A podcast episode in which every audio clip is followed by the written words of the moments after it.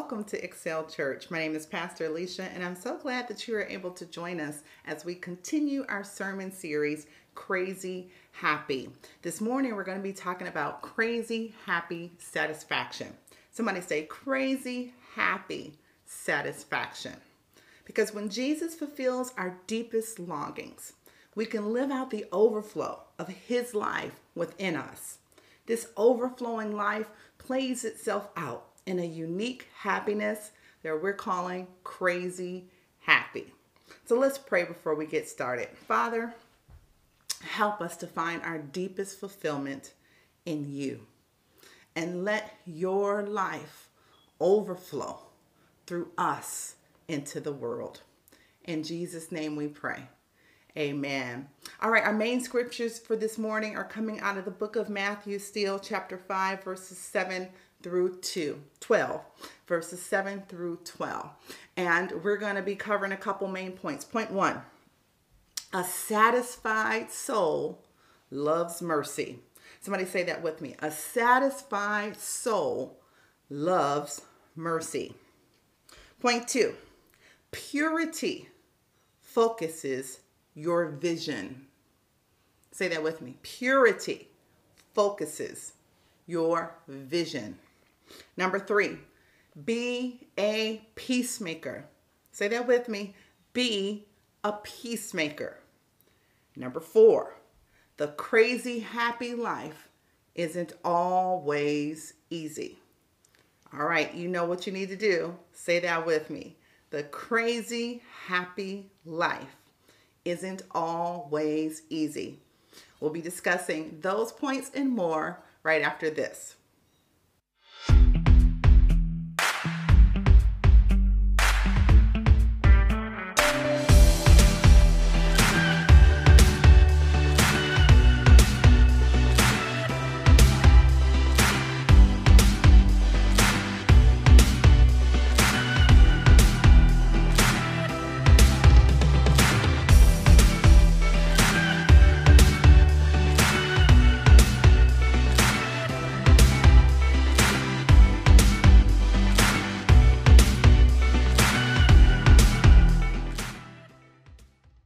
God wants all of us to walk in unique happiness. It's part of living life and having what Jesus calls life more abundantly. We talked about that a little bit last week, if you recall, or if you were with us. It's part of the work God wants to do in us. It's part of what He wants to do. That's why He came, Jesus came, that we might have life and have it more abundantly. That's why God's definition of the crazy happy life is called the Beatitudes. They're not called the do attitudes. It's not about what we do, it's actually about who we are.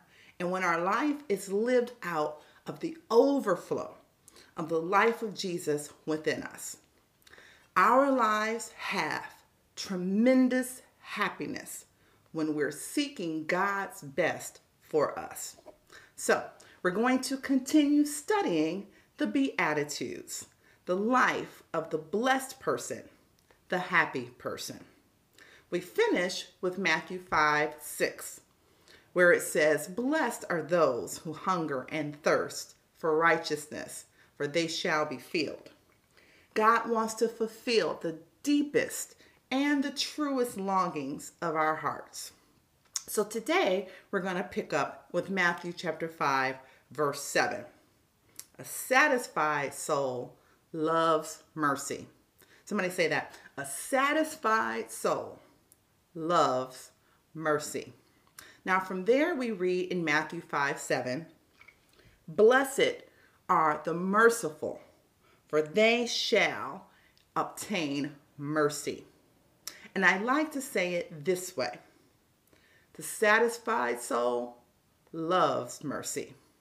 See, mercy embraces both forgiveness for the guilty and then also compassion for those who are suffering or hurting.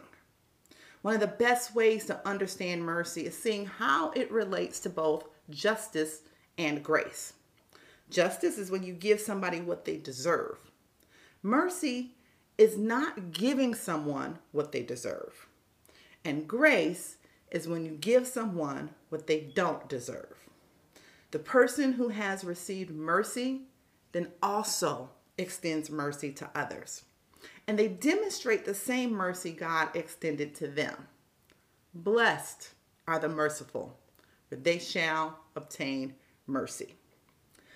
When we seek satisfaction first and foremost in God, now all of a sudden we love to give the mercy that we have received. Of course, Psalms chapter 18, verses 25 and 26 explains this to us. It says, With the merciful, you will show yourself merciful. Hmm. With a blameless man, you will show yourself blameless. With the pure, you will show yourself pure. And with the devious, you will show yourself shrewd. The Lord allows us to set the standard by which we experience life. Have you ever thought about that for a moment? We get to set the standard by how we choose to obey His word. When we realize we have obtained mercy, we are merciful. When we are merciful, we are crazy happy. And the cycle goes on and on. And the world is blessed. But not only is God's crazy happy way a way of mercy, purity focuses your vision.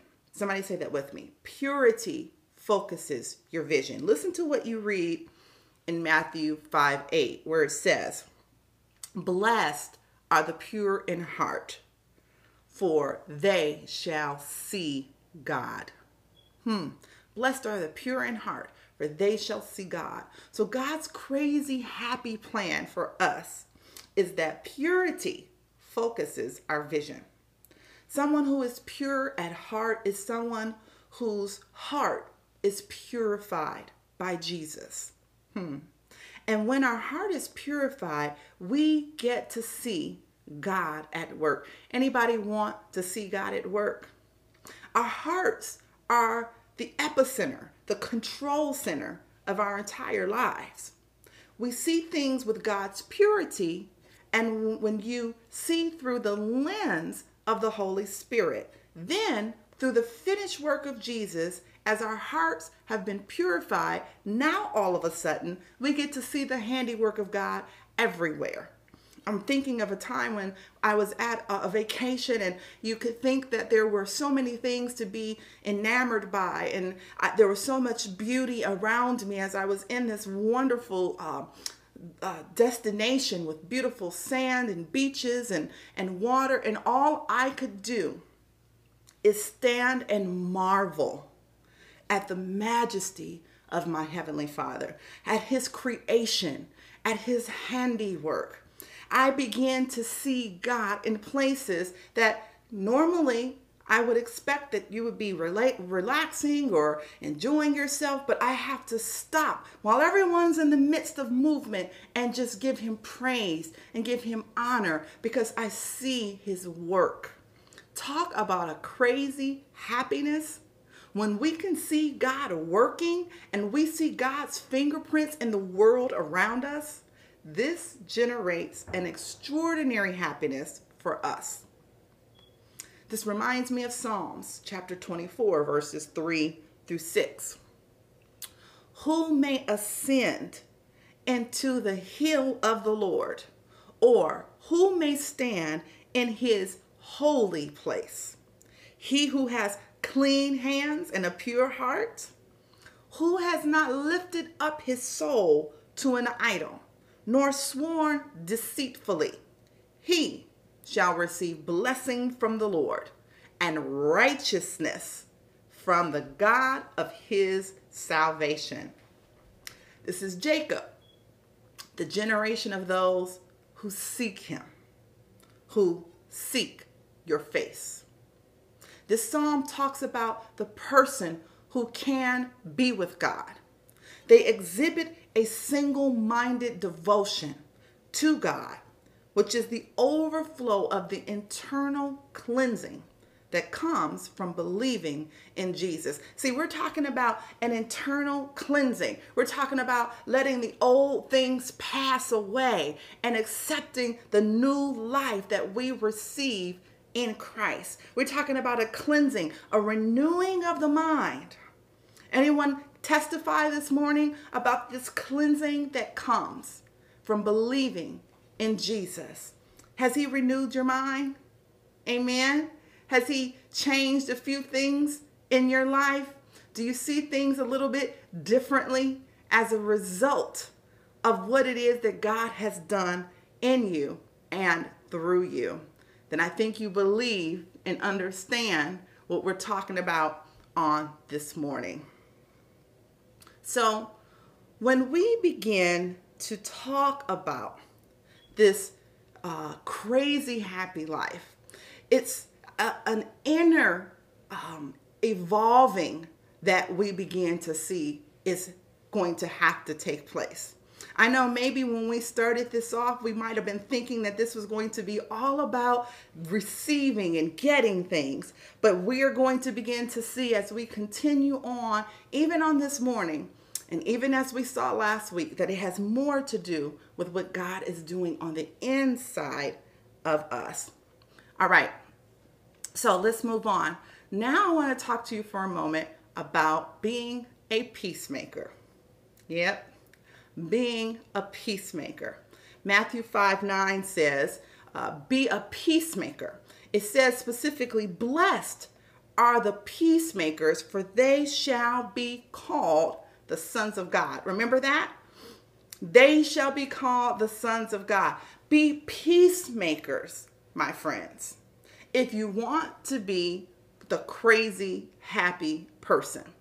See, this is really beginning to shed some light on some things. The way that we perceive things, the way that we internalize, the way that we process the world, and the way that we respond to the world will bring about a crazy happiness. It'll bring about a joy because you are now beginning to operate with the mind of Christ and how you do the things that you do. Look at that. It says, a peacemaker is the son of God. If you want to be happy, you do need to be a peacemaker. And I know for some of us, that is something that we have come to recognize that peacemakers have it good. Peacemakers, we, we have to be able to make peace with others because we first had peace made for us. Amen? We had peace made for us through the finished work of Jesus on the cross. And because of his sacrifice, we are at peace with God. Think about that for a second. We are um, doing what we have only seen Jesus do. And because Jesus made peace with God for us, Hallelujah. We thank you, Father. We thank you for that. Then we emulate that and we make peace with others for God. Amen. So we are sharing the peace of God that has been given to us. And God's peace surpasses all human understanding. We have an inward peace with God that now, by the power of the Holy Spirit, leads us to be peacemakers in the world. Come on now, we, we got to begin to take the word of God and, and, and apply it in our lives. Think about how we behave when people don't agree with us. Think about how we respond when things are not going the way that we think that they should go. Think about how easy it is for us to respond in our flesh and to do the very opposite of what the word is telling us this morning God would like for us to do. And think about how if we shift those attitudes and if we shift those behaviors and begin to walk in alignment with the word of God, how we will see a level of happiness that may have escaped us before. There's nothing more joy inducing there's nothing that brings us more happiness than when we see reconciliation, when we see peace being made with other people. And I'm talking about peace being made. I, I, love how we have been able to overcome obstacles to create an environment where people feel welcome from every walk of life. Bringing peace among people, putting aside differences to create a unity of following God and worshiping Him.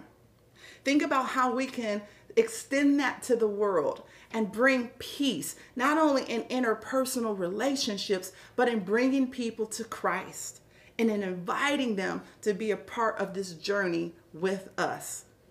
Seeing that peace being made with other people brings great joy. Anybody ever walked someone through the sinner's prayer? Anybody ever brought someone to Christ? Can you describe a joy greater than that? Than seeing someone be made at peace with God? The crazy happy life isn't always easy. Somebody say that. The crazy happy life, it isn't always easy. Now let's take our final two steps in the Beatitudes. Throughout this series, we've seen the unexpected places. We've seen the unexpected ways and the unexpected manner in which God's plan for happiness is found. We read this in Matthew chapter 5, verses 10 through 12. Blessed are those who are persecuted for righteousness' sake, for theirs is the kingdom of heaven. Blessed are you when they revile and persecute you and say all kinds of evil against you falsely for my sake. Huh. Rejoice and be exceedingly glad, for great is your reward in heaven. For so they persecuted the prophets who were before you. Now, I believe this is really provocative and important. We talked about that. We talked about how when we began talking about the crazy happy life, those of us who did not know where I was headed with this thought I was going to steal you all rainbows and sunshine. And that is a portion. Somebody say, a portion of what God has for me. But the crazy happy life isn't always easy. Somebody say that. The crazy happy life isn't always easy. And many of us that have studied the Word of God can think of many circumstances where the prophets were persecuted. I think of Stephen and how he was killed. And I think of so many who have gone before us who did not exactly have crazy happiness permeating through every aspect of their life. Lot of persecution because of who they were and what they stood for. And even though we live in a different climate, a different culture, in a different time, I believe that you know that there's still a persecution that we face when we stand for righteousness. There's still a persecution that we face when we tell the world, I'm sorry, I understand that you all have decided that that's okay now, but I still believe the word of God is true and I still believe in righteousness. And I believe that that is not the, the will of God, right? A little bit of persecution that comes from the culture around us that thinks that we're being too deep or we're being too serious or we're not being open enough. The crazy happy life is going to come with persecution. Why? Well, you see it right here in the Beatitudes. You go through all these beautiful areas, unexpected, surprising places where happiness is found. But then you land with persecution. But you're not persecuted because you're doing the wrong things. That's a different type of persecution. You're persecuted for righteousness' sake. Sometimes when you're doing all the right things and you're living a crazy happy life with Jesus, people don't always like you and they choose to come after you. I think about that sometimes how we said the devil didn't bother us when we were living our lives in a haphazard way in, in agreement with what he would have us to do, forsaking the plan of God for our lives. But the moment we decided, uh-uh, I want to live for Jesus, I want to walk with God, I want to be his hands and his feet, then here comes the persecution because now we're on the enemy's, we're on the opposite side of the enemy. We, we have to remember what Jesus said in John 15, verses 17 through 21. These things I command you that you love one another. If the world hates you, you know that it hated me before it hated you. Hmm. If you were of the world, the world would love its own. Yet, because you are not of the world, because I chose you out of the world, therefore the world hates you. Remember the word that I said to you. A servant is not greater than his master. If they persecuted me, they will also persecute you. If they kept my word, they will keep yours also. But all these things they will do for you, do to you, for my name's sake, because they do not know him who sent me. Jesus told us this would happen, right? He told us. He let us know. Also in First John chapter 3 verse 13, it says, "Do not marvel, my brother, and if the world hates you, it has been laid out for us that we ought not to expect that everyone is going to be in an agreement with this life that we choose to live for God. I can't begin to tell you the times that I have been mocked or scorned for righteousness. My favorite one is the my lifestyle of giving unto the Lord and paying my tithes and giving my offering to the Lord. And someone remarked, "You're giving all your money to that church?" They thought it was foolishness that I would choose to give back to God what He asked of me for what He has already blessed me with. He said, You can keep all the rest of this. You take 90%. That's a lot. That's a lot. 90% is a lot. Give me back the tithe. Give me back the 10. I had no problem with that. That worked for me. That made sense to me. He rebukes the devourer. He has been a blessing over and over again in keeping me happy and safe and blessed in areas mentally, physically, spiritually, financially. This is something that made perfect sense to me. But to the unbeliever, to the unbeliever, the things of God are foolishness. He takes the, the, the things that, these are the things that confound them, the scripture says because they don't understand. They don't know God. They don't believe God. They don't study His Word. But for us, when we do, when we decide, you know what, I'm going to wait until I'm married to be able to have relations with someone. The world thinks that's crazy. Girl, you better test out the, the samples before you buy. The world has a whole different system that it will try to bring upon us. And if we want to have the crazy happy life, now see, if you want to just have the raggedy life, you go ahead and do what they suggest that you do. But I'm telling you, I'm a living witness that there is a happiness that comes from trusting God and obeying His word and disciplining yourself to follow His ways. If you embark